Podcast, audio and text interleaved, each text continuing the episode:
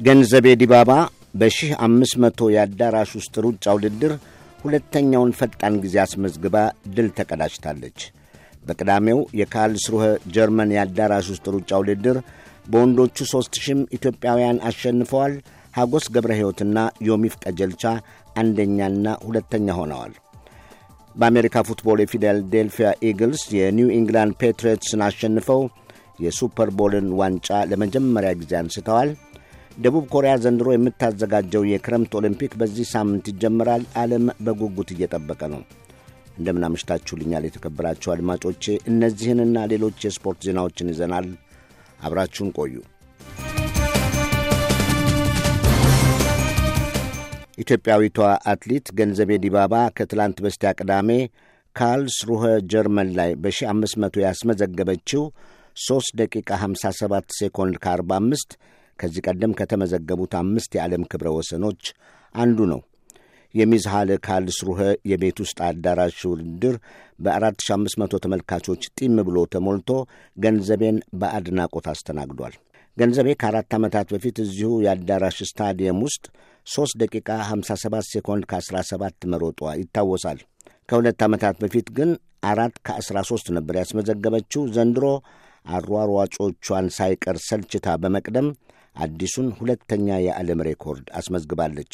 በእርግጥም ልትደነቅ የሚገባት አትሌት ናት ገንዘቤ ዲባባ። የትኛዋም የዓለም እንስት አትሌት በዚህ ርቀት ገንዘቤን የተስተካከለ እስካሁን አልተገኘም። ቅዳሜ ዕለት የዓለሙ ትኩረት በገንዘቤ ዲባባ ላይ ይሁን እንጂ ታዲያ በሦስት ሺህ ወንዶቹም ሩጫ ውድድር ድል የተቀዳጁት የኢትዮጵያ አትሌቶች ናቸው። ሐጎስ ገብረ ሕይወትና ዮሚፍ ቀጀልቻ ተከታትለው በመግባት የአንደኛና ሁለተኛነቱን ስፍራ ወስደዋል።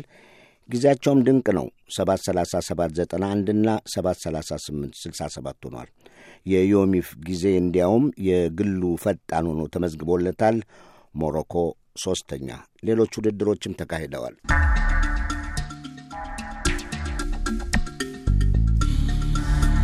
ወደ ትላንቱ ሃምሳ ሁለተኛው ሱፐር ቦል የአሜሪካ ፉትቦል ዜና ስመጣ ያልተጠበቁት የፊላዴልፊያ ኢግልስ መሆናቸውን እናገኛለን። ለመጀመሪያ ጊዜ በታሪካቸው ዋንጫውን ያነሱት ትላንት 41 ለ33 የተሸነፉት የኒው ኢንግላንድ ፔትሪዮትስ ቀንቷቸው ቢሆን ኖሮ ዋንጫ የሚወስዱት ለስድስተኛ ጊዜ ነበር። የኢግልስ quarterback ዋና ኳስ አከፋፋዩ መሆኑ ነው። ኒክ ፎልስ የምሽቱ ኮከብ ነበር። በማብቂያው አራተኛው አጋማሽ ላይ ለተቀባዩ ዛክ ኤርትዝ የወረወረለት ኳስ ቲሙን ለድል ማብቃቱ የተረጋገጠበት ሆኗል። በአንድ ጨዋታ ላይ በርቀት ውርወራና ግብ በማስቆጠር በሁለቱም የቀናው quarterback በሱፐር ቦል ታሪክ ኒክ ፎልስ የመጀመሪያው ሆኗል። የፊላዴልፊያ ኢግልስ ከዚህ ቀደም በሱፐር ቦል ሁለቴ ለፍጻሜ ደርሰው በ1981 በኦክላንድ ሬይደርስ በ2005 ደግሞ በኒው ኢንግላንድ ፔትሪዮትስ መሸነፋቸው ይታወቃል። ሰሜን ኮሪያ በፒዮንግቻንግ የምትሳተፍበት የክረምት ኦሊምፒክ በዚህ ሳምንት ይጀመራል። በዚህም የፒዮንግያንግ የኑክሌርና ሚሳይል ሙከራ ለጊዜውም ቢሆን ጋብ ብሏል። ለአስተናጋጇ ደቡብ ኮሪያ ይህን መሰሉ ሰላማዊ ሂደት እፎይታን ከመስጠቱ ባሻገር በኮሪያ ሰላጤ ለተከሰተው የኒውክሌር ቀውስ ዘላቂ መፍትሄ ሊያስገኝ ይችላል የሚል ተስፋ አሳድሯል። ዩናይትድ ስቴትስ ግን የሰሜን ኮሪያን በኦሊምፒክ መሳተፍ የምትመለከተው በጥርጣሬ ነው። ለተጣለባት ዓለም አቀፍ ማዕቀብ ድጋፍ ለማግኘት የምታደርገው ጥረት ነው ትላለች። ይህን በዚሁ ላብቃ።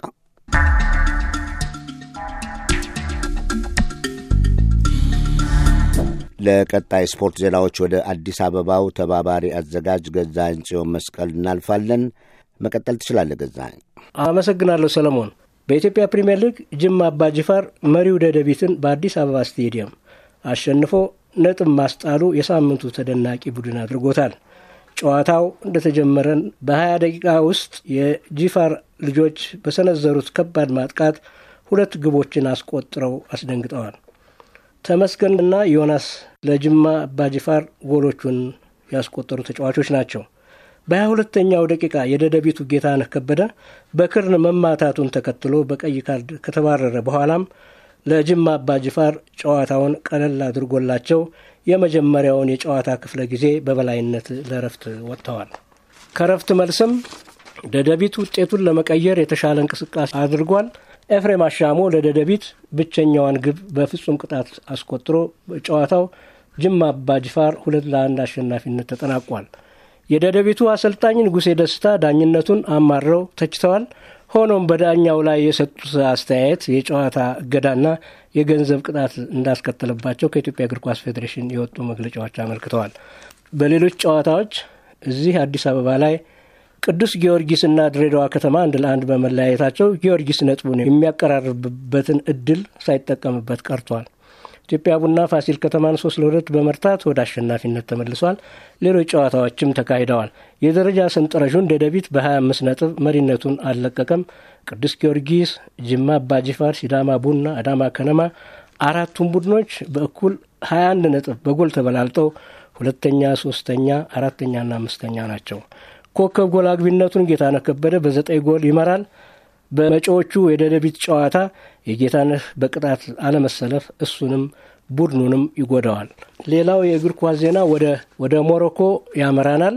በአስራ ስድስት ብሔራዊ ቡድኖች መካከል ለሶስት ሳምንታት ሞሮኮ ላይ ሲካሄድ የሰነበተው አምስተኛው የቻን አፍሪካ ዋንጫ ተጠናቋል። የአዘጋጅ ሀገር የሞሮኮ ብሔራዊ ቡድን ከጅምሩ እስከ መጨረሻው ኃያልነቱን በማስመስከር በፍጻሜው የናይጄሪያቸውን አራት ለባዶ በመርታት ዋንጫውን ወስዷል።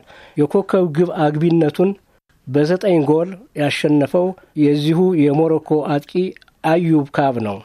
ለደረጃ በተደረገውም ጨዋታ ሱዳን ሊቢያን ሁለት ለአንድ በመርታት የሱዳን ብሔራዊ ቡድን የነሐስ ሜዳሊያ ተሸላሚ ሆኗል።